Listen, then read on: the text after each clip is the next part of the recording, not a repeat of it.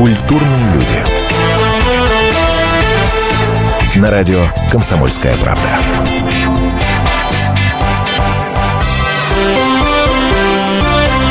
Я напомню, вы слушаете радио «Комсомольская правда», но это так просто, если вы вдруг подзабыли. Это программа «Культурные люди». Здравствуйте, меня зовут Антон Арасланов.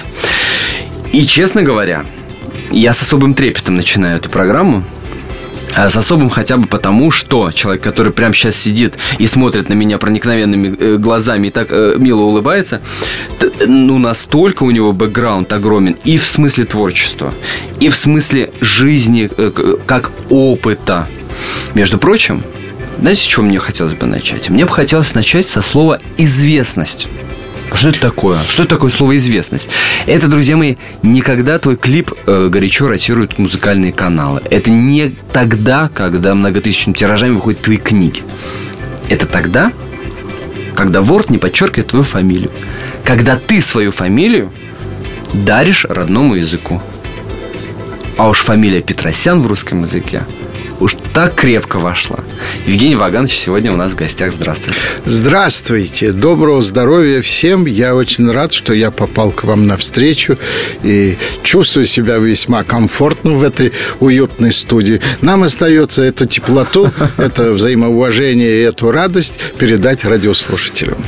И то верно. Слушайте, с прекрасных вы начали. А, понятное дело, что поводом к нашей с вами встрече стал красивейшее просто э, число 70. Ну, ну, красиво же, ну, правда. Да-да, я помню, Брежневу исполнилось 70 лет, и э, Политбюро его поздравляло и говорило о том, что это зрелый возраст, Леонид Ильич. Уговаривали его, саблю ему подарили, он испугался, я помню. В общем, э, было большое событие в стране, а моего друга академика Бараяна, это известнейший эпидемиолог, Да-да. Э, основатель целого направления в эпидемиологии. Э, у него тоже в этот день было 70-летие, вот как у меня сейчас. И он очень переживал, что Брежнев заслонил просто, никто на него не обращал внимания. Но сейчас вроде никто меня не заслонил. Я, в общем, не верю в эту цифру внутрь внутренне не верю, слава так тебе никто Господи. не верит. Да. Никто вот. не верит. Но хочу сказать, что 45-й год дал очень много, во-первых, мальчиков. Так Господу было угодно. Видимо, в этом была огромная мудрость. Э, и, кстати, 45-й год дал немало юмористов, вот чтобы вы знали. А, серьезно? Да. Никогда это об этом не думал. И Геннадий Хазанов, это и Семен Альтов, это и Леонид Якубович, это Виктор Коклюшкин. Все 45-го года. Мы удивительные люди. Только у нас, когда ты обгоняешь по встречной, могут въехать сзади. Нам легче изобрести вездеход, чем отремонтировать дороги. У нас цены на алкоголь повышают, чтобы мы меньше пили, а на ЖКХ повышают, чтобы мы меньше жили. Устаем на отдыхе, отдыхаем на работе. Мы вялые, но эмоциональные. Думаем два раза в день, а остальное время переживаем то, что надумали за эти два раза. Плачем на свадьбах, на поминках поем частушки. Только наши люди могут выпить перед сном пять стаканов чая, а потом полночи ворочаться и думать, сейчас встать или до утра потерпеть.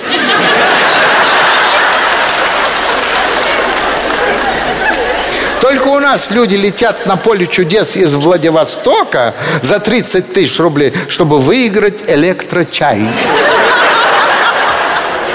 Только наши мужчины смеются над женщиной за рулем, сидя в трамвае. У нас 8 марта и геморрой синонимы.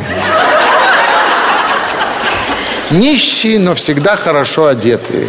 Только наш человек, заметив на рубашке маленькое грязное пятнышко, пытается его очистить наслюнявленным пальцем, превращая в гигантское пятно.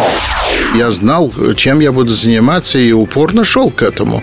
Мой отец математик, да, мать инженер-химик, но э, они даже не понимали. В те времена вообще э, к профессии артиста относились как к нечто легкомысленному. Э, вот ты получи образование серьезное, а уж потом занимайся глупостями.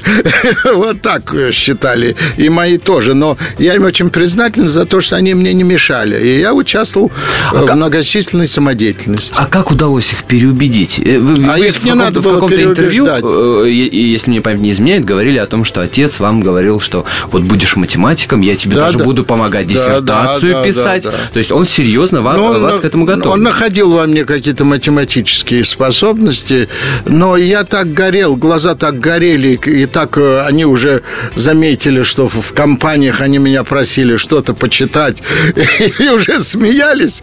А к 12 годам у меня уже был сложившийся репертуар, извините. Евгений Петросян у нас в гостях. После небольшой паузы вы узнаете, как Евгений Ваганович встретился со зрителем, который видел его выступление аж в 1957 году, когда будущему юмористу было 12 лет.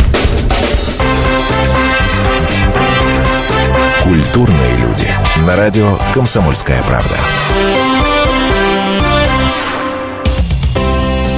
Специальный проект «Радио Комсомольская правда». Что будет? Сегодня мы говорим о том, что будет завтра. Ведущие эксперты и политики в прямом эфире делают свои прогнозы на будущее в программе «Что будет?». Каждый вторник с 19 до 21 часа по московскому времени на радио «Комсомольская правда». В эфире Владимир Сунгоркин и Александр Яковлев. Что будет?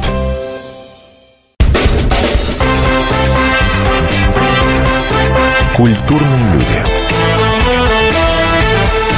На радио «Комсомольская правда».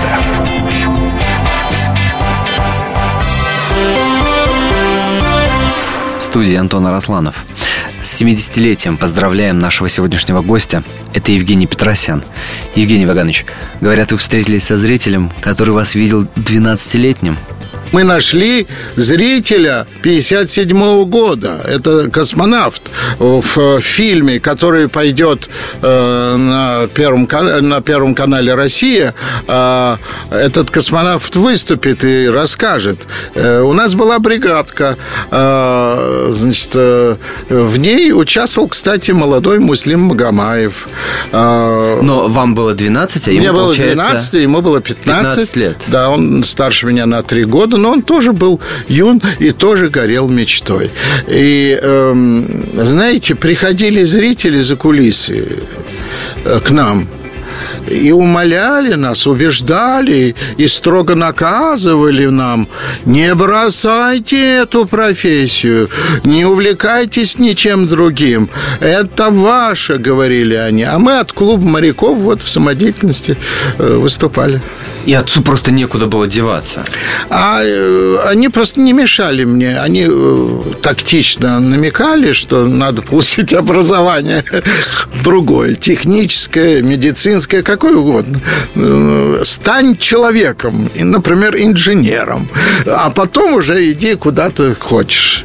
Но но вы были каким ребенком? По, по идее, по идее, мальчика, когда отец растит и когда отец готовит его к четкому какому-то определенному пути, как правило, у парня нет шанса, ну, что называется, отмазаться. Он сначала как отец просит, а потом уж как жизнь распорядится. У вас не было такого? Получается? Отец э, не давил на меня, но иногда ему удавалось молча делать такие вещи, которые э, потом для меня являлись табу.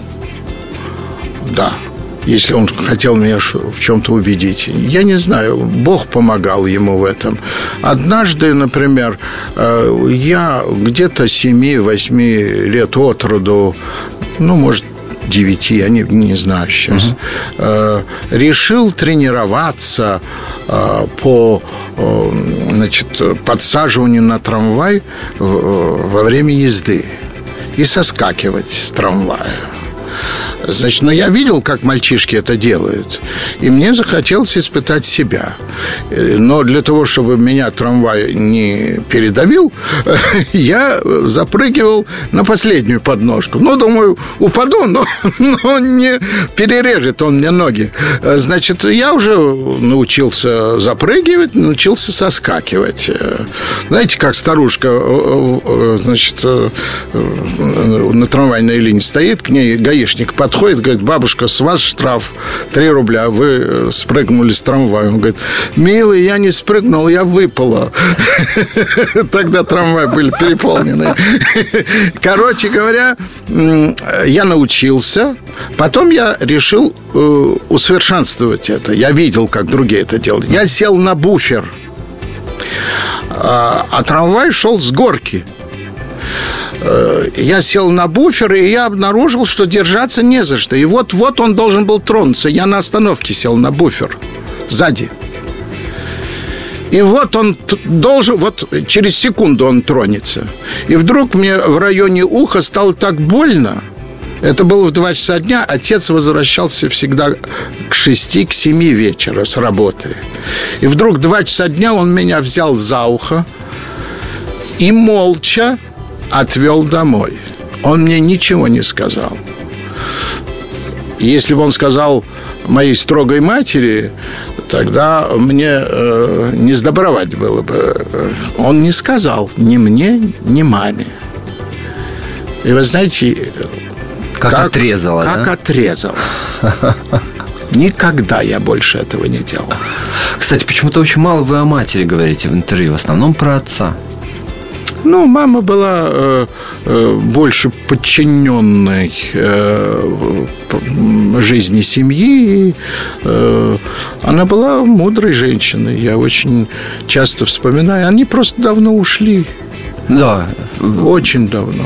Царствие им небесное. В 60-х это еще было. Да. Слушайте, ну, не о грустном, не о грустном. А, в 7 лет вот вы увидели этот концерт. К 12 собственный репертуар, собственная да. бригадка, как вы говорите. Хорошее, кстати, слово. И в 15, если мне не изменяет память, у вас были первые гастроли. Вы первый Точно. раз, вы О, первый раз. вы выкопали, это правда. От клуба моряков мы поехали на гастроли. 15 лет. По Каспийскому 15... морю мы заезжали э, в разные города наш пароход заезжал, мы там выступали. Конечно. Отпустили легко? Ой, все родственники пришли провожать. Серьезно? Ну, отпустили. Но это было большое событие, я так подозреваю. Нет, я так, знаете, не, не расценивал это как а, событие. Да? Я как да? обычную жизнь. Да, артисты гастролируют. Вот и я поехал первый раз, буду изучать. И изучал. Но это все было, так сказать, предисловие.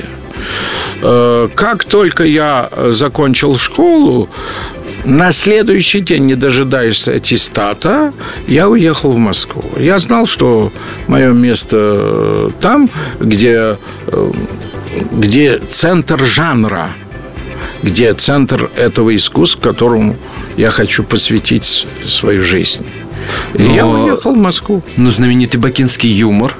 Ну, нельзя сказать, что вы прям на, на периферии, так сказать, жанра и профессии жили. Ну, все равно на периферии. Основные артисты были э, в Москве. Я, я не только их знал хорошо, я знал их репертуар через 30-40 э, лет, например, я сидел на кухне у Марии Владимировны Мироновой и Александра Семеновича Минакера и пел им их песни, которые они пели в 50-х годах в своем спектакле, а они плакали. Называлась эта песня, одна из них, э, «Когда нам будет 80 лет». То при таком большом житейском стаже мы многого не сможем вспомнить даже. Кто сгорблен будет, кто-то будет сед. Волос гораздо меньше, чем имелось, морщин гораздо больше, чем хотелось. И общая наступит перезрелость. Когда нам будет 80 лет? Это были такие лирические куплеты. Э, и я их помнил всю жизнь. Я вообще помнил репертуар всех всех артистов. Может быть, именно поэтому говорят, что Петросян шутки тырит, а он не тырит. Он архивариус юмористического Господь жанра. с вами, что же стырит? Э, Ребята, вы чего? Это все равно, что сказать директору кондитерской фабрики, что он украл конфетку. Хорошее сравнение, кстати. Но это, это, это, это уже было гораздо позднее. Давайте вернемся к моменту вашего приезда в Москву. Все складывалось... Вот когда читаешь про э, ваш переезд, про то, как становилось все это. Э, Я, я, я себе представляю, да, там э, простой бакинский парень из интеллигентной семьи приезжает в Москву, и все у него как бы карьера по нарастающей. Что-то мне подсказывает, что наверняка было не так. Я даже где-то встретил... м, то ли в одном интервью, то ли в журнале, что все было очень даже непросто. И что когда вы приехали, только когда вы начинали учиться, Да. э, денег, э, напри- например, да, а, один маленький бытовой пример, что денег настолько не хватало, что иной раз приходилось выбирать, купить пирожок Точно. и поесть. Или по- не, не пешком в общежитие, значит, пойти, а поехать Нет, на трамвай. Это, не это в правда? общежитии. Это я знаю э, этот случай, о котором вы рассказываете. Я шел по Петровке, действительно, у меня было в кармане 5 копеек, и я думал, бублик купить или э, поехать на метро э, в театр эстрады, извините, на концерт, который я вел, трехчасовой концерт.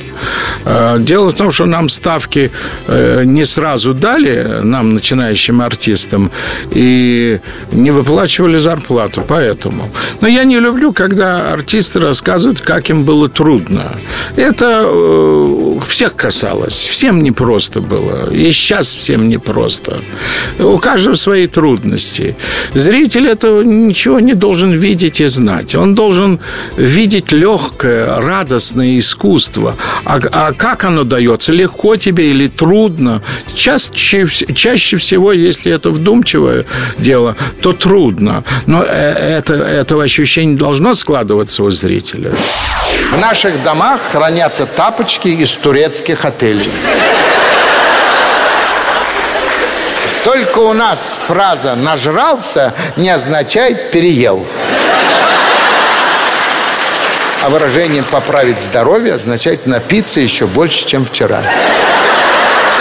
Только наш человек может выпить в 40-градусную жару 100 грамм для согрева. А для аппетита может выпить так, что потом два дня на еду не в состоянии смотреть. Евгений Петросян в эфире. Радио «Комсомольская правда». Через 4 минуты продолжим. Культурные люди. На радио «Комсомольская правда». Если всех экономистов выстроить в одну линию, они все равно будут показывать в разные стороны. Верное направление знает доктор экономических наук Михаил Делягин.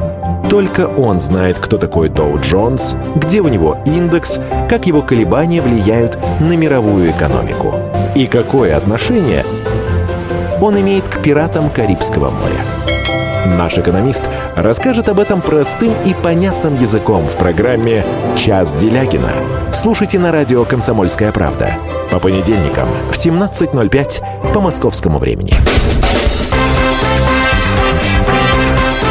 Культурные люди. На радио «Комсомольская правда».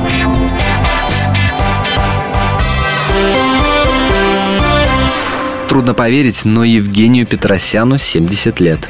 Но когда-то наш гость был только начинающим и подающим надежды юмористом.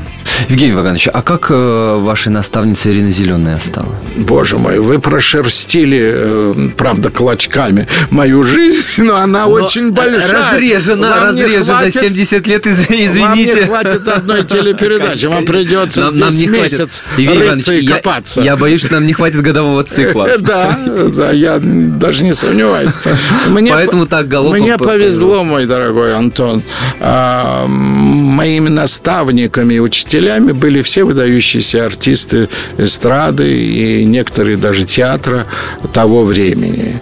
Э, Ирина Зеленая, да, преподавала мне, Ирина Васильевна в студии, но и Леонид Утесов, и Марья Владимировна Миронова ставили мне номера, и многие-многие другие. Меня называли даже сыном полка в шутку, потому что э, все артисты были наставниками не потому, что я был такой гениальный, а потому что они были очень отзывчивыми и неравнодушными людьми. И я, пометуя это, э, старался, э, вторую часть своей жизни особенно, старался походить на них в этом. Я тоже э, к молодым отношусь участливо.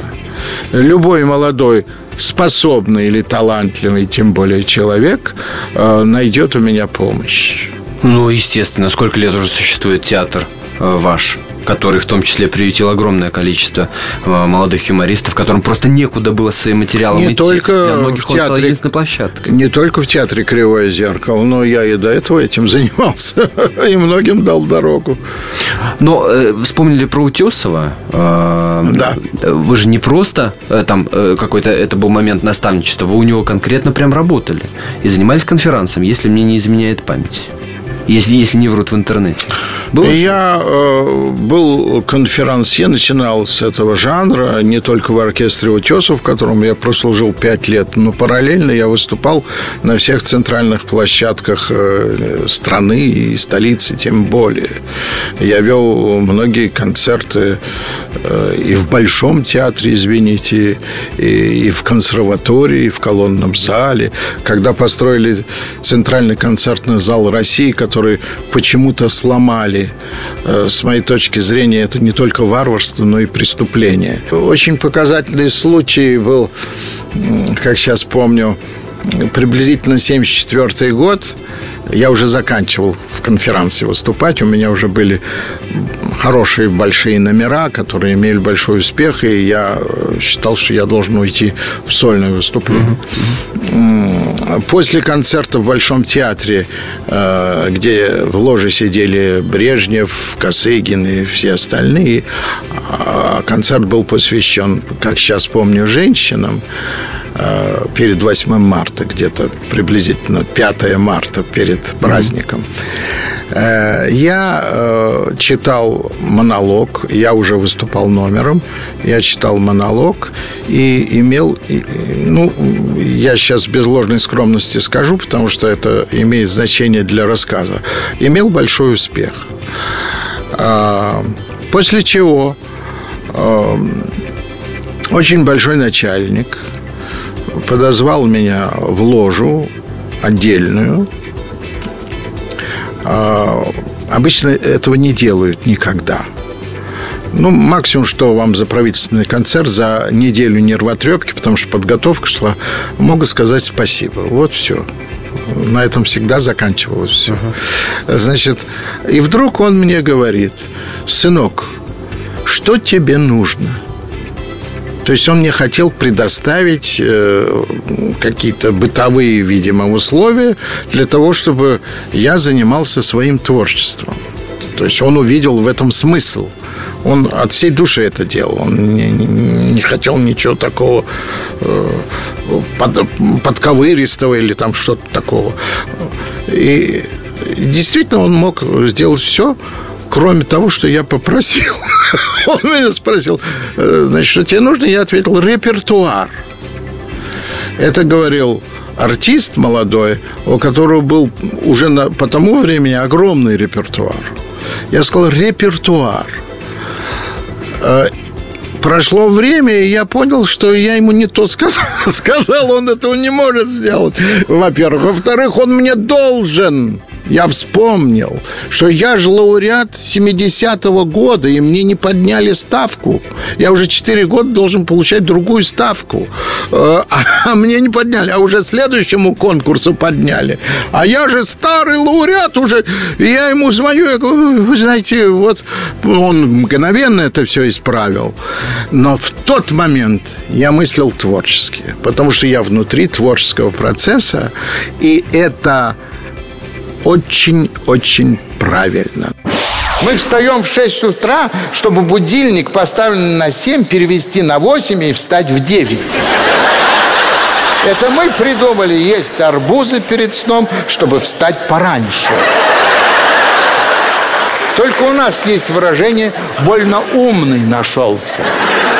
А наши женщины, по-моему, вообще не понимают, что говорят. Устала, чувствую себя без задних ног.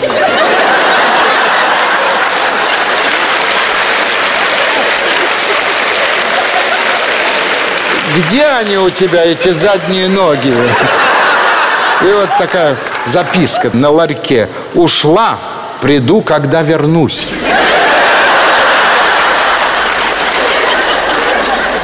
Только наши люди громче всех кричат «горько» и «занято».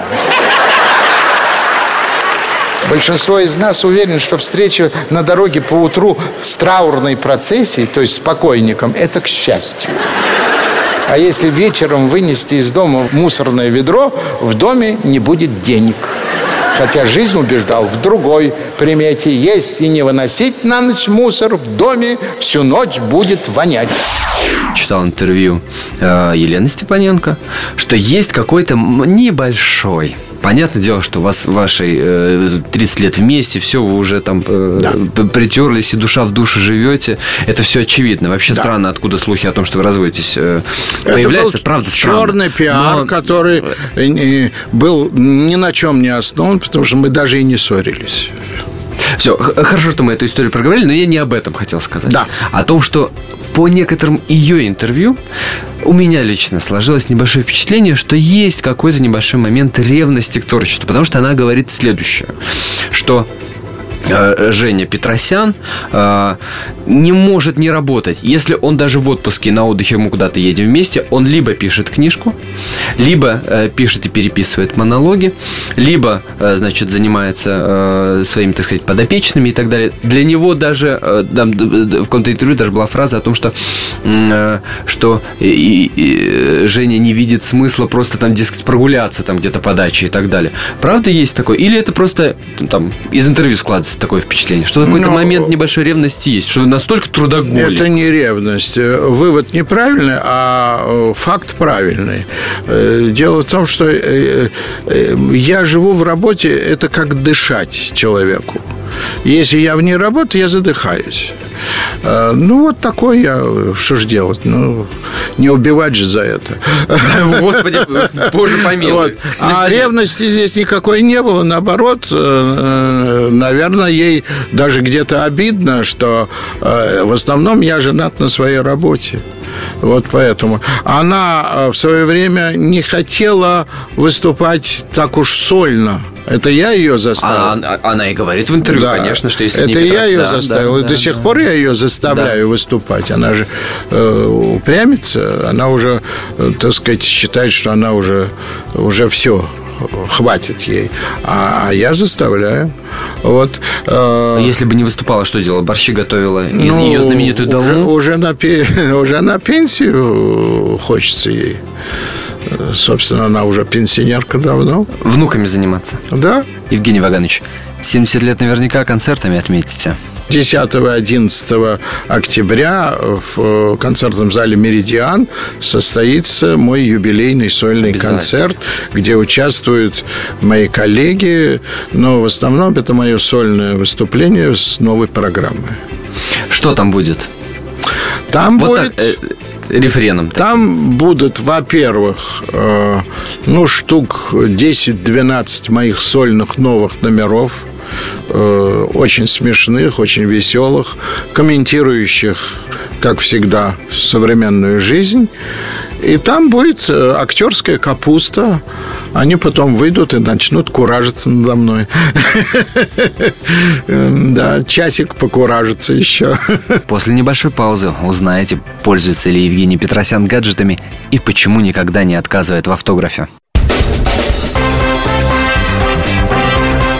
Культурные люди. На радио «Комсомольская правда». Историю пишут победители. Они же ее и фальсифицируют. Я Николай Сванидзе. Я расскажу вам, как все происходило на самом деле. Я выбрал самые яркие и важные исторические события года, а также вроде бы незаметные, но значимые факты, которые оказали влияние на ход истории. Один год из жизни России глазами ее жителей. Слушайте документальный сериал «Исторические хроники» с Николаем Сванидзе на радио «Комсомольская правда». Культурные люди. На радио «Комсомольская правда».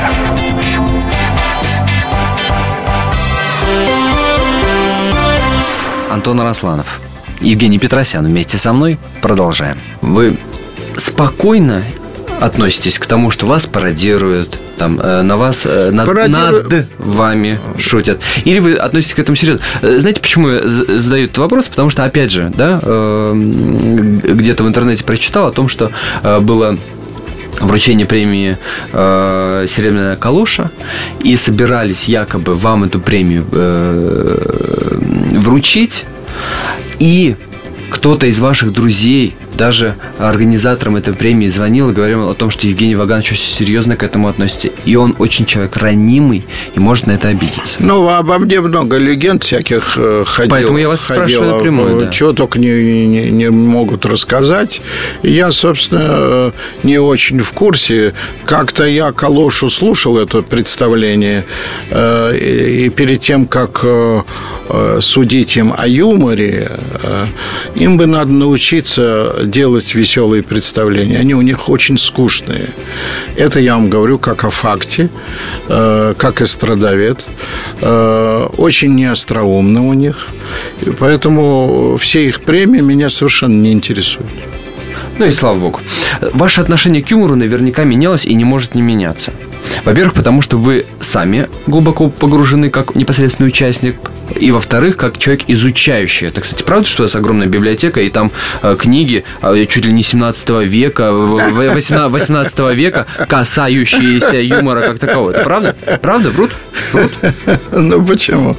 Не врут. Так оно и есть? 18 Да, века? у меня серьезная библиотека. Ну, почему только 18-го? Э, В России очень э, ценили всегда юмор. Гораздо больше, чем сейчас. А, И больше, чем в советские времена. Я могу назвать, ну, сейчас наизусть не помню, но э, показать, не только назвать и перечислить, э, сотни названий юмористических журналов дореволюционной России. Что это означает, как вы думаете? Это означает, что народ ценил, народ покупал, народ хотел радости. И это означает, что было много писателей-юмористов, была целая огромная структура и артистов, э, которые формировались в театре миниатюр э, по всей стране, по всем городам, весям они ездили. Э, И к этому относились достаточно серьезно от и до, до царя который обожал анекдоты. А, И издавалось очень много книг с 18 века. У меня целая полка э, э, веселых книг 18 века. Что изменилось сейчас? А, В советские годы э, к юмору ос- относились определенно, э, побаивались его. Э, Ну, это тургеневская мысль о том, что смешного бояться, правды не любить, касается тоталитарных режимов прежде всего в стране. И Если в стране боятся смеяться над собой, э, это значит, э, что-то не так в ней выстроено, все взаимоотношения, все устои государственные. А, Значит, чего-то боятся вскрыть. Мы эти годы, 25 лет, не- даже больше, с, с начала перестройки. Я-то в перестройку открывал все запрещенные темы, еще до газет за 2-3 года. Мы научились смеяться над собой. И это хорошо. Это Да, хорошо. это отлично. Только у нас есть примета, если птичка нагадила, это к деньгам. Судя по этой примете, Виксельберг и Абрамович уже много лет целыми днями специально бродят под журавлиными стаями. Только наши умеют надеть две пары носков так, чтобы дырки на них не совпадали.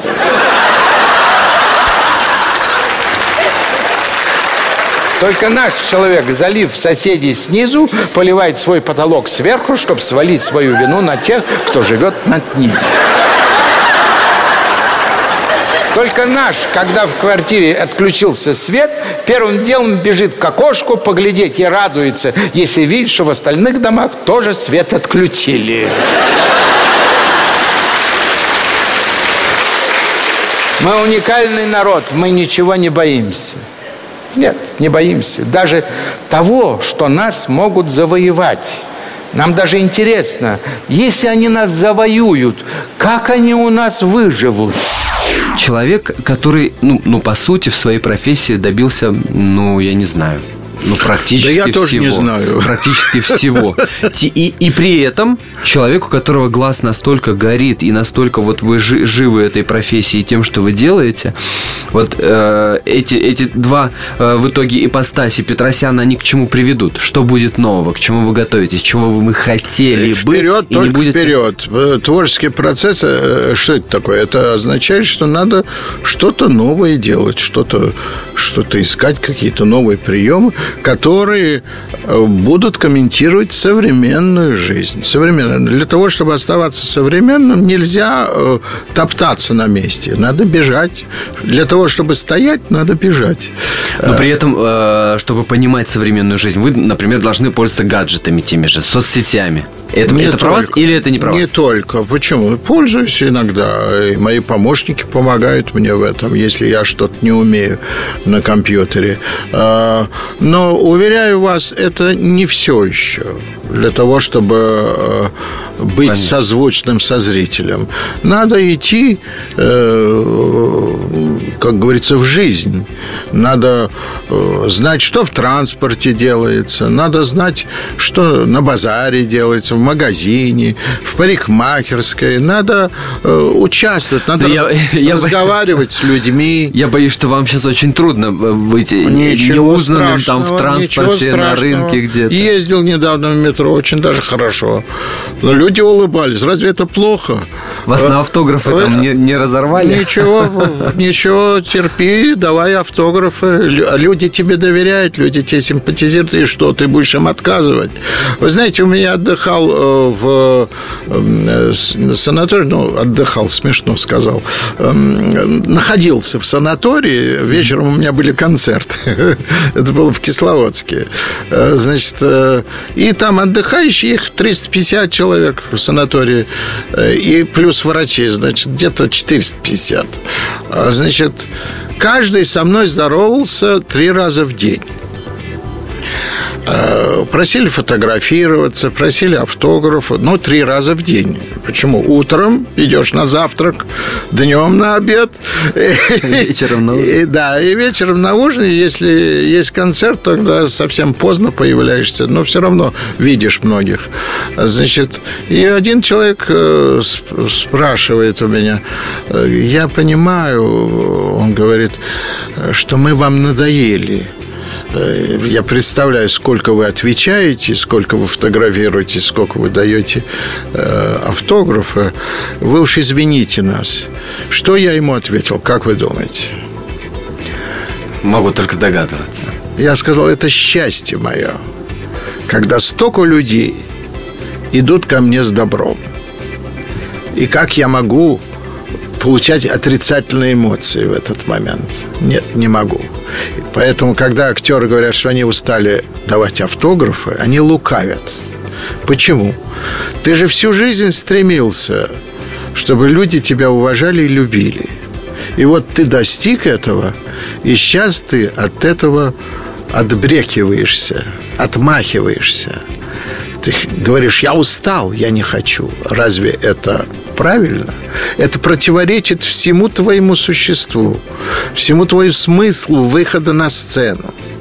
Это противоречит, в конце концов, творчеству эстрадного артиста, у которого все существование направлено на взаимодействие с залом.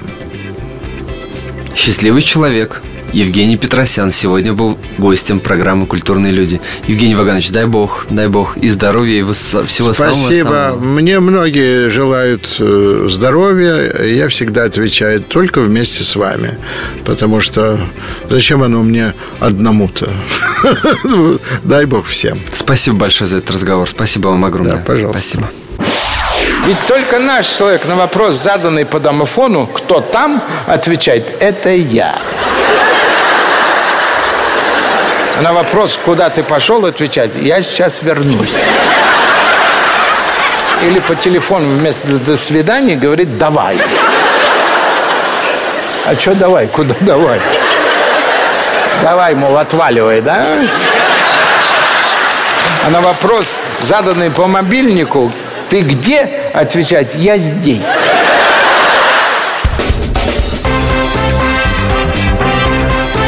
Культурные люди. На радио «Комсомольская правда». Как не пропустить важные новости? Установите на свой смартфон приложение «Радио Комсомольская правда». Слушайте в любой точке мира. Актуальные новости, интервью, профессиональные комментарии. Удобное приложение для важной информации. Доступны версии для iOS и Android. Радио «Комсомольская правда». В вашем мобильном.